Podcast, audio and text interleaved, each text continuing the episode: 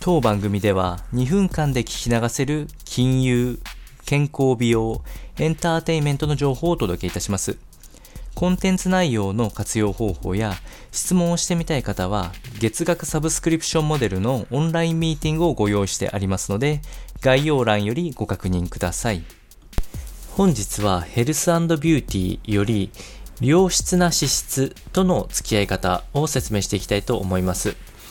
三大栄養素の一つとして知られる脂質になるんですけれども、一概に避けていけばいいっていうものではなくて、えー、適切な付き合い方を見つけて、えー、体のパフォーマンスや健康維持に努めてみるのはおすすめかなというふうに思います。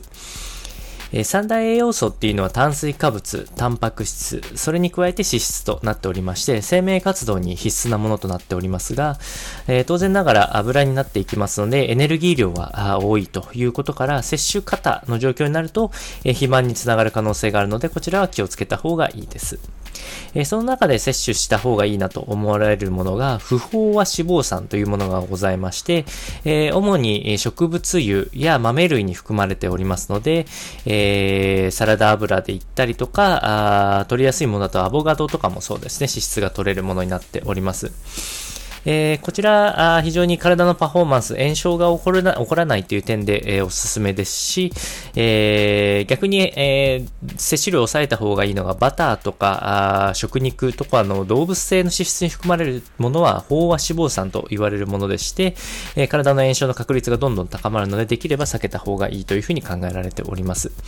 で、この不飽和脂肪酸の摂取の中で特におすすめになっているのが、え聞いたことあるかもしれませんが、MCT オイルというものになっておりまして、してえこちらは無味無臭のオイルとなっておりますので、飲み物に入れたり、えサラダにかけたりと、比較的、え摂取がしやすいものになっております。